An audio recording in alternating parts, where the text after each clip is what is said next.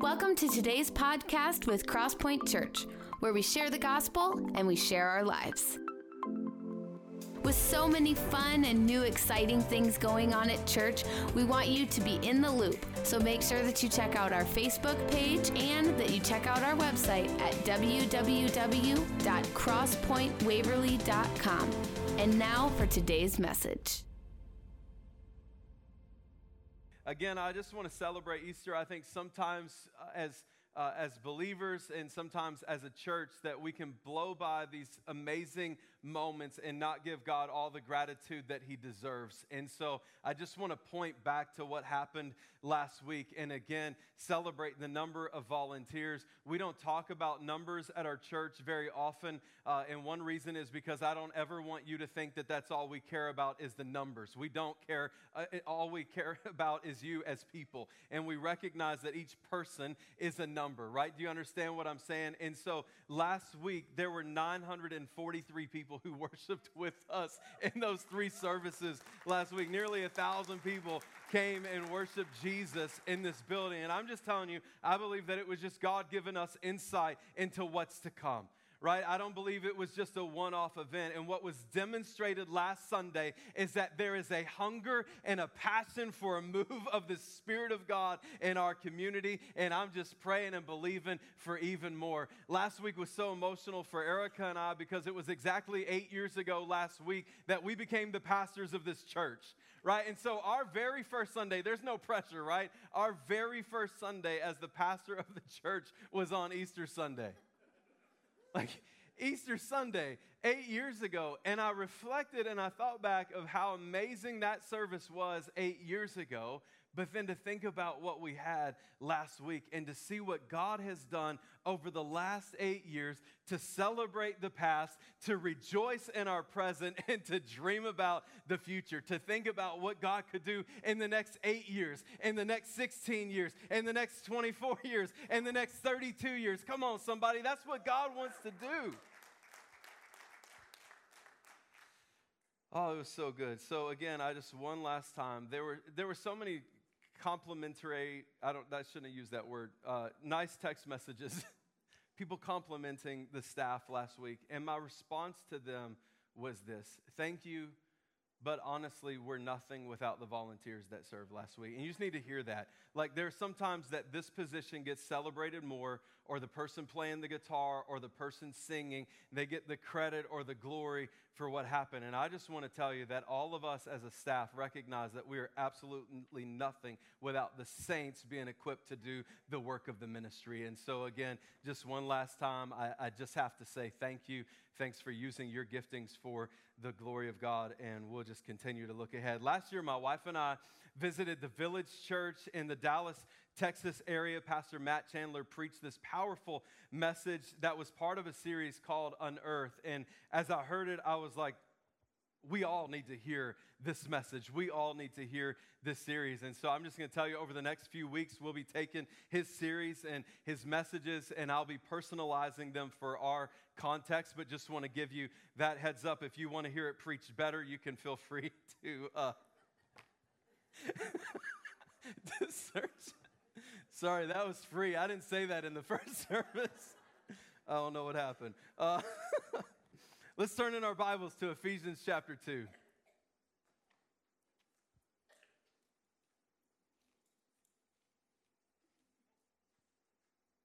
Ephesians chapter 2 this morning. We're going to look at verse number eight first, and you can keep your Bibles open there because later in the message we will come back in and look at a few other verses from Ephesians chapter 2. For by grace you have been saved through faith, in this not of your own doing. It is the gift of God, not a result of works, so that no one may boast. For we are his workmanship, created in Christ Jesus for good works, which God prepared beforehand that we should walk in them. Let's pray. God, we thank you so much for your word and for the power that it has to transform our lives. We ask that over the next few moments that you would open up our ears to hear, our hearts to receive, and our minds to understand what you would have for us. In Jesus' name, amen.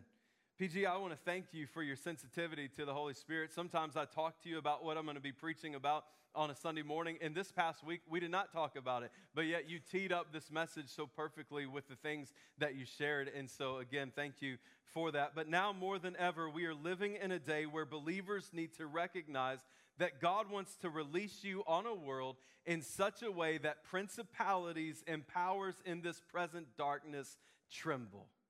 I'm going to say it again. Now more than ever, we are living in a day where believers need to recognize that God wants to release you in a world in such a way that principalities and powers in this present darkness tremble. And this series is meant to come alongside you and show you how that's possible. I have a deep desire that the principalities and powers of the present darkness would know your name. That's what God would have for you. And some of you are weirded out by that this morning. I just want to tell you there's a story in the book of Acts when this demon speaks to these seven sons of Sceva, and they say, I know Jesus and I know Paul, but who are you? And I just want to say that I hope that all of us are walking in such a way aligned with the Spirit of God that if we come in contact with a demon, that they wouldn't say, I know Jesus and I know Paul, but I don't know you. Instead, that demons, that the darkness, that the principalities of this world would know who you are because the Spirit of God dwelling within each of you. I want each of us to play such a role in understanding who and what you are that the principalities and powers say, I know Jesus and I know you, and I tremble at both of those names. In order for us to get there, we have to know whose we are and who we are in Christ. The Bible unpacks our identity at three different levels. And the first level that the Bible unpacks our identity is this that you are a human being. You are a human being. In Genesis, it says that we were made in the image of God, and as such, we are distinct from all other created beings. And there are expectations placed on us by God that are not placed on any other creature. Every human being, everyone is equal in regards to dignity, value, and respect. And it's the foundation of how we as Christians should see almost all the issues that are raging in our day. This is the first level. The second level that the Bible unpacks with our identity is general identity. Your general identity is given by God, and it has everything to do with what you do with Jesus. Your general identity is given by God, and it has everything to do with what you do with Jesus. Everybody in this room and everybody listening online is either a child of God or a child of wrath. We're either a child of God or a child of wrath. That's our general identity. And for modern sensibilities, that's hard to, to comprehend because some of you are like, well, child of wrath, I don't want to be a child of wrath. And I'll just say, if you find yourself in this category, you made the decision to be a child of wrath, not God. You made that decision. You've decided that you make a better God than God. You've said that your desires, that what you want, are primary in your life. And you've said, I don't care if there is a creator or not, I just want to do what I want to do. Romans chapter 1 tells us God's response to that type of attitude is to turn you over to do what ought not to be done. Christ has come into the world to save you from this, but it's your choice. And when you choose to be your own God, then you put yourself in opposition to the Creator. And I'll just tell you that that's not even a close match. So, our general identity is that we are either children of wrath or children of God. We become children of God when we confess Jesus as our Lord and Savior. And my prayer is this is that everyone everywhere would want to become a follower of Jesus. That's my prayer. That's why we exist as a church to advance his kingdom in our community and around the world, right? It's God's desire that none should perish, but that all would come to everlasting life.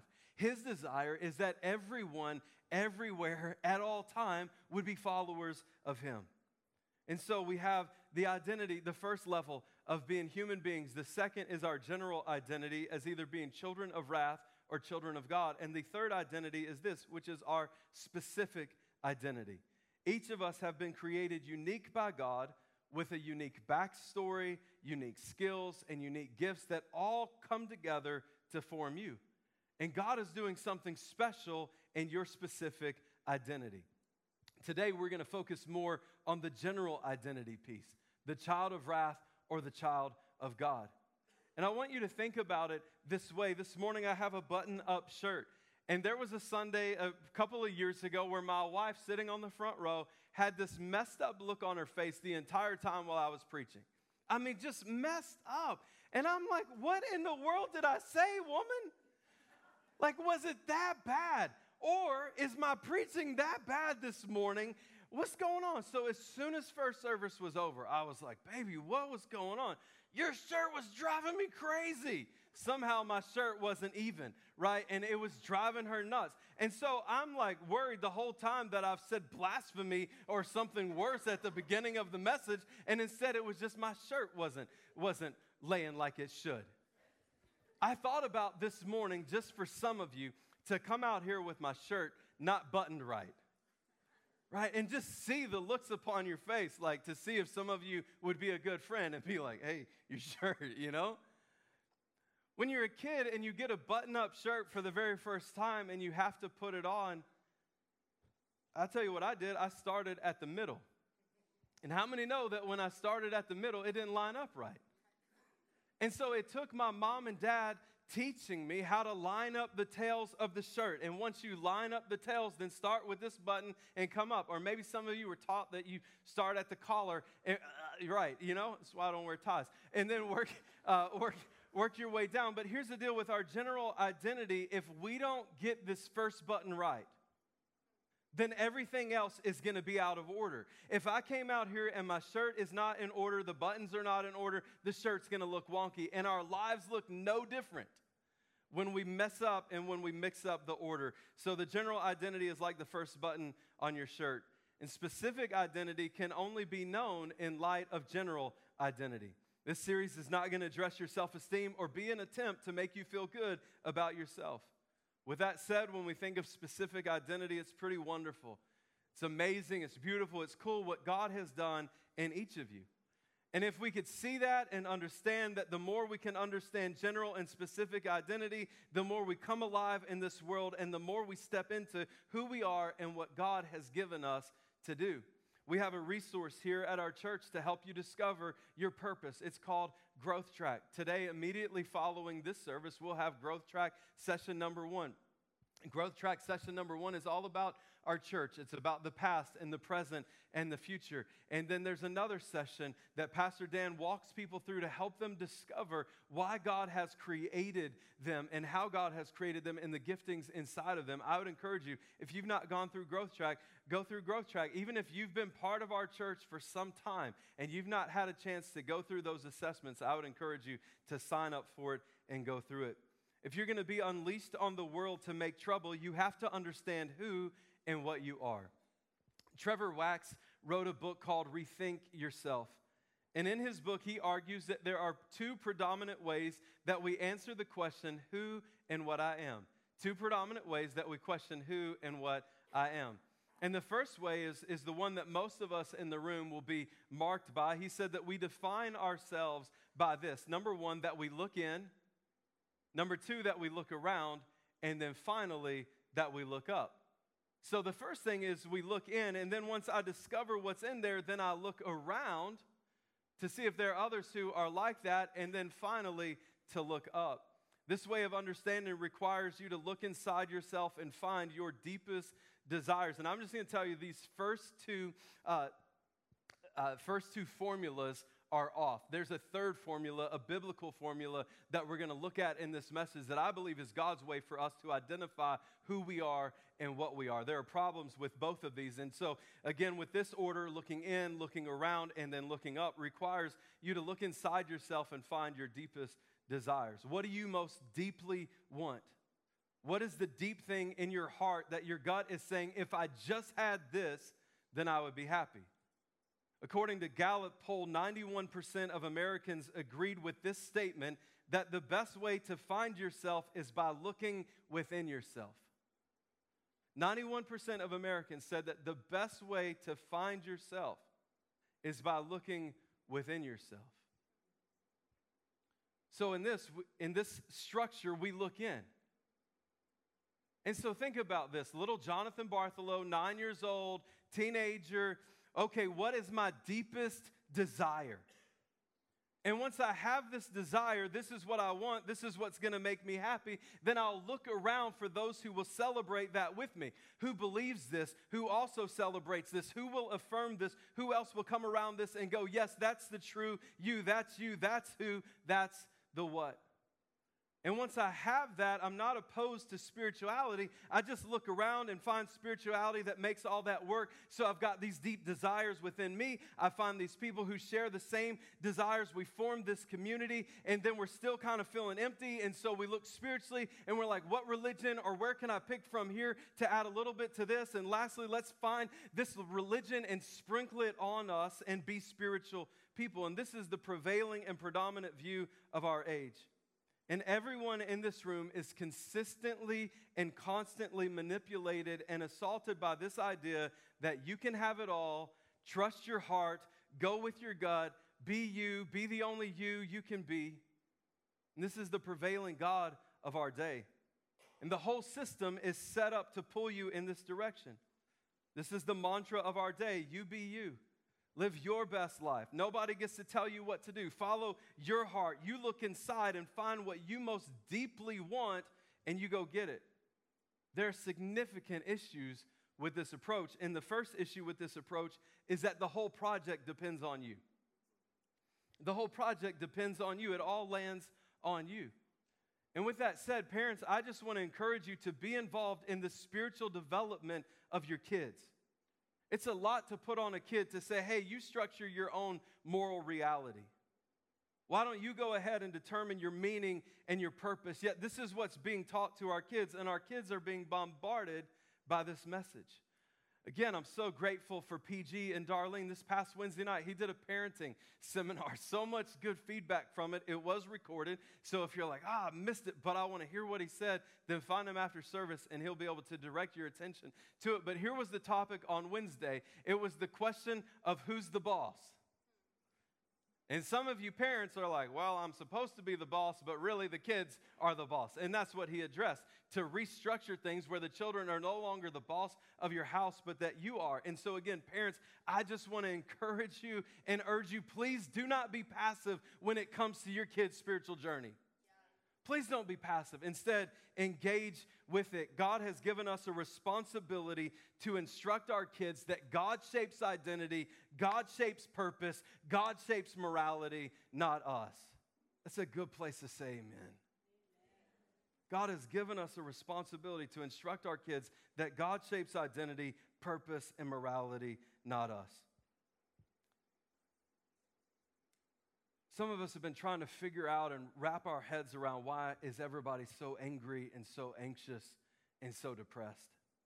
Why is this all happening? It's happening because of this.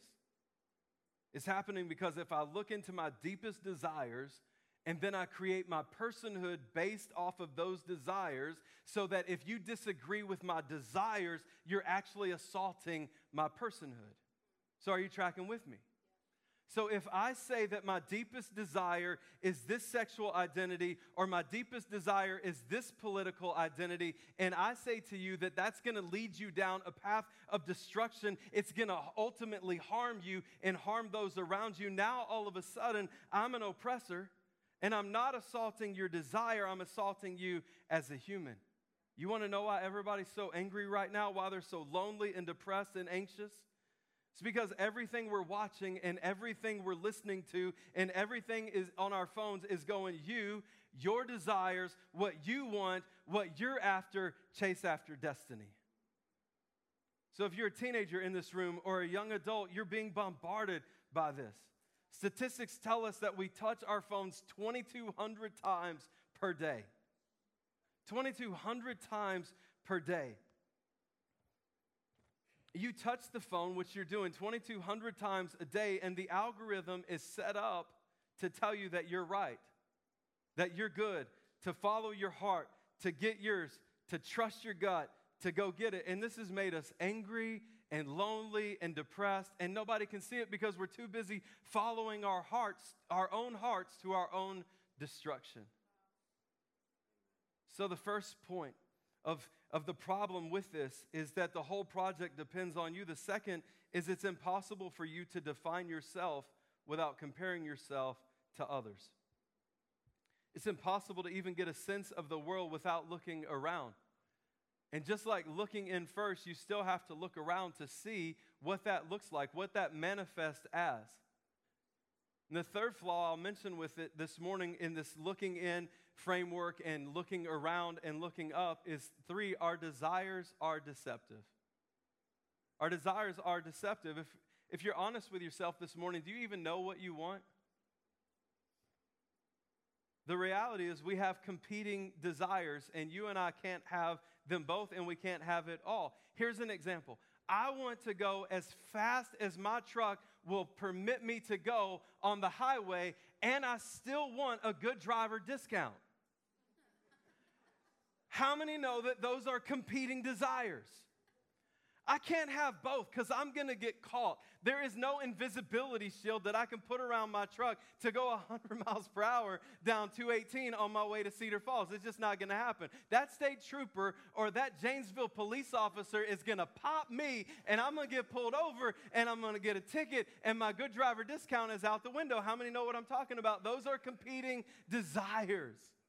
We can't have it all. Your desire tells you that if you accumulate or achieve or accomplish X, Y, and Z, then you'll be rich or respected or revered. And many of you have experienced that that's a huge lie. And here's the deal again. I just want to say it to you because I'm not confident that everybody in this room has ever been told this, and it's this that you cannot have it all. You can't have it all. And I say it because some of you are trying to have it all and you're exhausted and you're frustrated and you're angry. And I'm just saying, quit trying to have it all. You cannot have it all. So, how am I supposed to form who I am and what I am based on my desires that are constantly changing, that are constantly in competition with one another? And I just want to keep saying to you, this is bombarding us every day. Every day.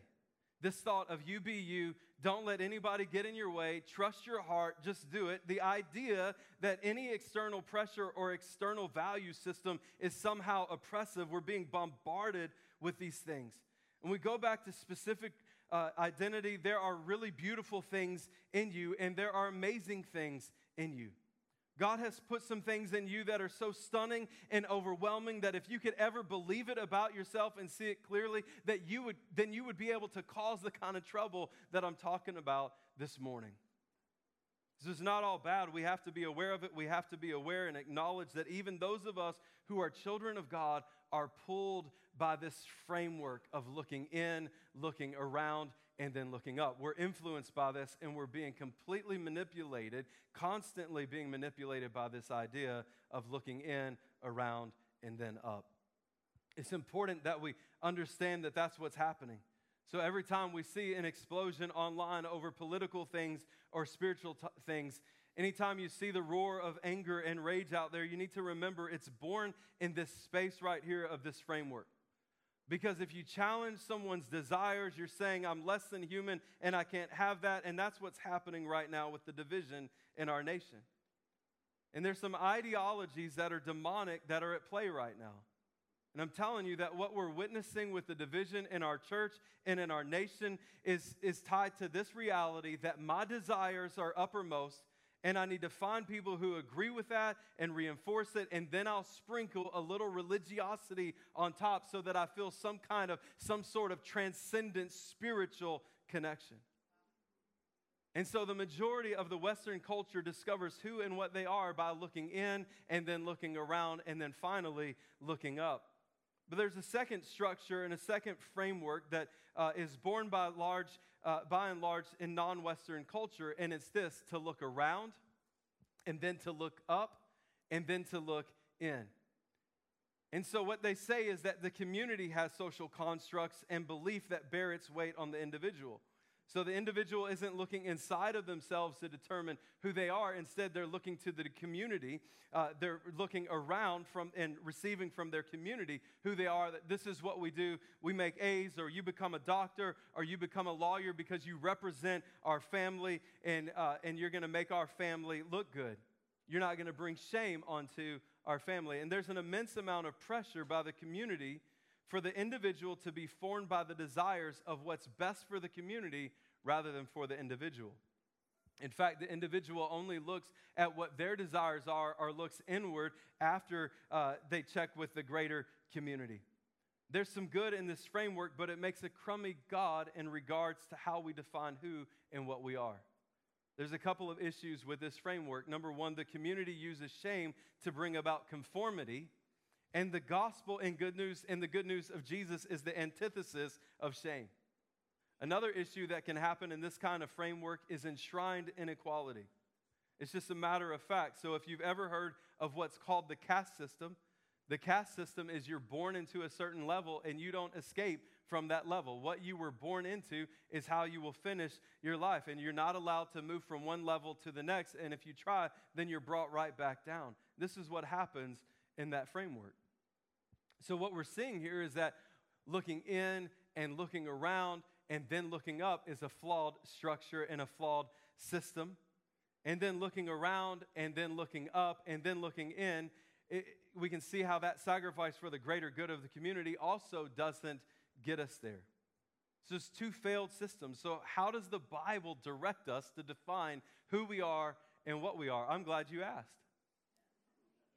This is a way that leads to life. This is a way that all of us should solve all of the best questions in the world should be solved by looking to see what God says about it in His Word. Right? And so, what God says about is, as we look at identities this morning, is this that rather than looking in, around, and then up, or looking around and then up and then in, instead that we would just make it real simple. If you're taking notes, it's two words. Are you ready for it? You on the edge of your seats? Look up. Look up. That's how the Bible would help us determine who and what we are, is just to look up. When we look up, the around and in takes care of itself. And over the next few weeks, we're going to talk a lot about the around and in, and in after we get the general identity set. Because remember, this is about the buttons. And if we get the first one right, then the rest of them will, will line up. And so in Ephesians chapter 2, here's what we hear about ourselves. Ephesians chapter 2, verse number 1. And you were dead in the trespasses and sins in which you once walked, following the course of this world, following the prince of the power of the air, the spirit that is now at work in the sons of disobedience, among whom we all once lived in the passions of our flesh, carrying out the desires of the body and the mind, and were by nature children of wrath like the rest of mankind. Do you see what's happening in this passage? This passage is arguing this that to look in and find the desires of your body and your mind, and then to live that out of the desire makes you more like an animal and less like a human. So, this idea for you to trust your heart and follow your gut and you do you actually leads you more to being an untrained dog that digs into the trash that can't obey but is fully immersed by its compulsions rather than making you more like the image bearer that God created you to be. And so you look around and you see the animal nature of humanity in our day. You see the brokenness and anger and the violence, and it's because we're acting more like animals than human beings. And that's what happens when you trust your gut or go with your heart or follow your desires. Ephesians chapter 2 is arguing then that there's this great thing that happens to us. And in verse number four, there's this conjunction of the word but. In verse number four, but God, being rich in mercy with the great love with which he loved us, made us alive.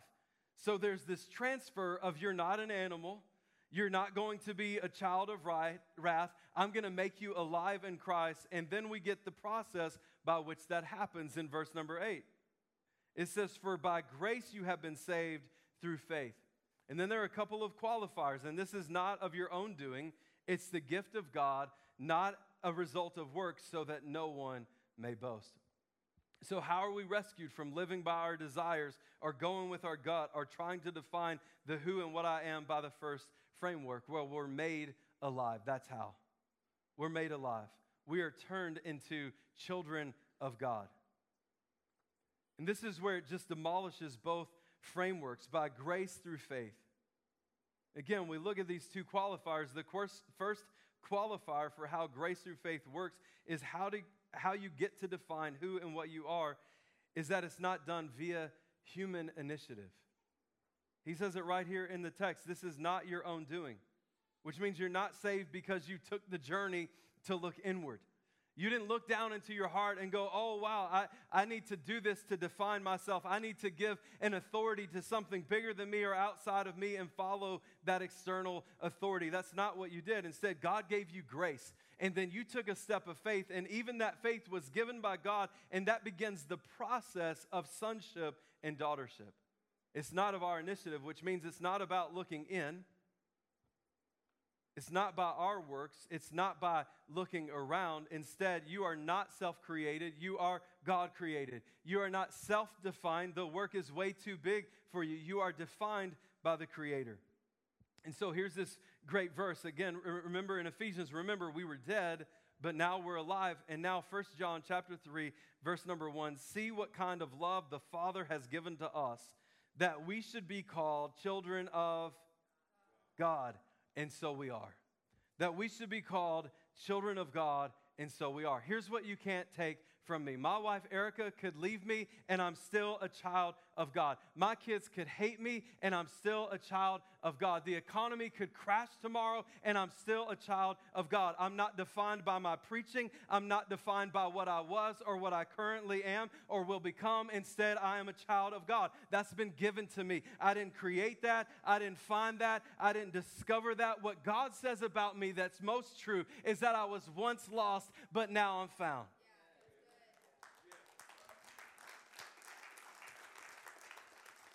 I was once dead and now I am alive. God is for me. He is not against me. There is no condemnation for me because His grace is sufficient for me.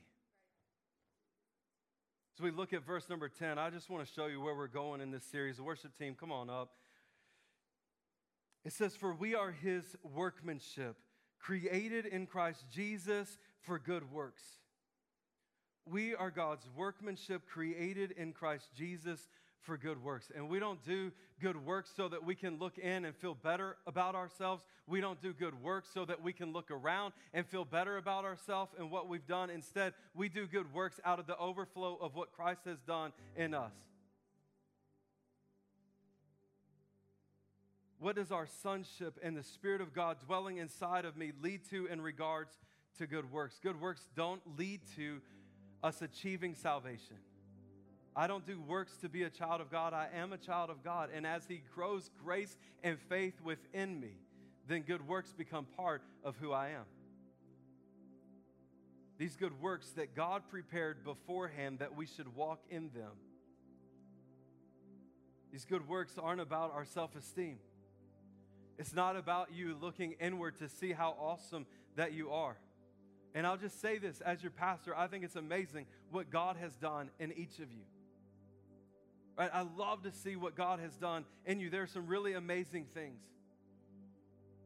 But what this is about is about us looking up and being blown away by this fact that we have been created by a creator and we've been handed an unshakable identity. Every sorrow in life has been redeemed and every victory has been put in its right place.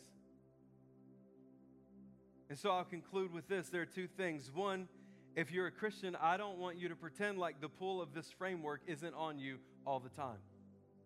2,200 times a day, you're told that your desires are who you are.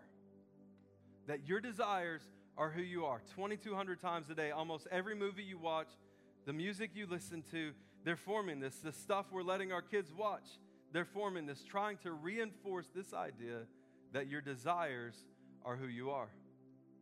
So, why do you think when we bring up questions about politics or about life or sexuality, the whole world flares up like you just tried to kill them? It's because if their desires are their personhood, you actually just did according to their framework. And it's just a framework that's enslaving everybody. And so here's my invitation this morning is I want to invite you into the good work of unearthing these things in you. This morning, we've covered general identity, and I hope that you're able to go, I am a child of God. I know that I've trusted Jesus as my Lord and Savior, and it's best in this moment, by grace through faith, I'm following after Him. He's not done with me yet, and I'm on the road with Him. And then I want to say to those of you who are unbelievers in the room this morning, if you're not a Christian and you're like, oh man, I, I might be a child of wrath, but you say, I don't want to do anything with Jesus. I just want to do what I want to do. I'm just going to warn you that Jesus is going to let you do that. And some of you are like, that's, that's awesome because that's what I want to do. But I just want to tell you what a scary place to be in. What a scary place to be in that we would be unleashed to fulfill every evil desire in our heart with nothing holding back. And that's what Romans chapter 1 tells us that we will be released to do what ought not to be done. And so, for those of you who've determined that, that you're a better God than God, to be a child of wrath is to, in this moment, go, I'm just going to do whatever I want to do. And, and I'm just telling you, it's terrifying. And some of you think uh, the wrath of God is hurricanes or earthquakes or tornadoes or cancer or whatever else it might be. But it's God actually saying, if that's what you want, I'll turn you over to pursue it. And I've said it multiple times sin, and it doesn't originate with me. Sin will take you further than you ever wanted to go, keep you there longer than you ever wanted to stay, and cost you more than you ever want to pay. And so I'm pleading with you today to come out of that identity of a child of wrath today and become a child of God. I'm going to ask that you bow your heads and close your eyes all across this room.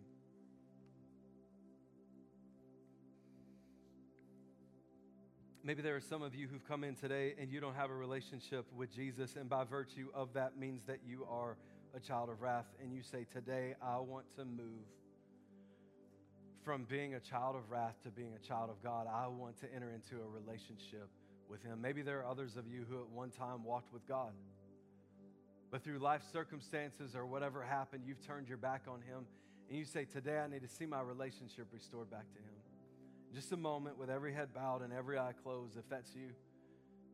You say, I need to ask Jesus to come into my life for the very first time, or you say, I need to see my relationship restored back to Him. When I count to three, why don't you slip up your hands all across this room? One, two, three. Lift them up all across this room.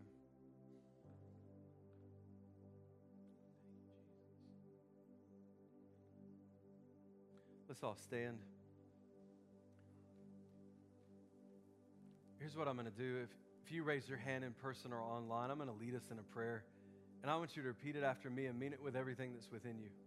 But know that you won't be praying this prayer alone, but that each of us, in support of you, will also be praying. Let's pray. Say, Dear Heavenly Father, thank you so much for sending your son Jesus to die on the cross for me.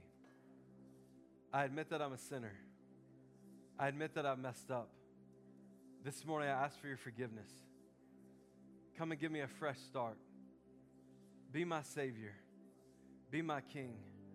Take over every area, take over every aspect, and help me from this day forward to live for you with all of my heart, with all of my soul, with all of my mind, with all of my strength. In Jesus' name, amen. Let's give God praise for what He's done this morning.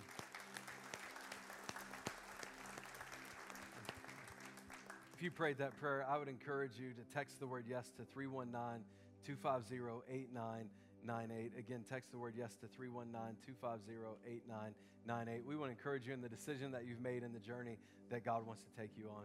We leave time at the end of each service for another worship song as well as for people on our prayer team to come to the front. And they're going to be on both sides. And I would encourage you, if you've come today needing prayer for anything, that as soon as this song would start, that you would step out of your seats this morning and that you would come forward for prayer. Thanks for joining us. We hope that this message was inspiring and encouraging. For more information about this message or about all things Crosspoint, check out our Facebook and head to our website at www.crosspointwaverly.com.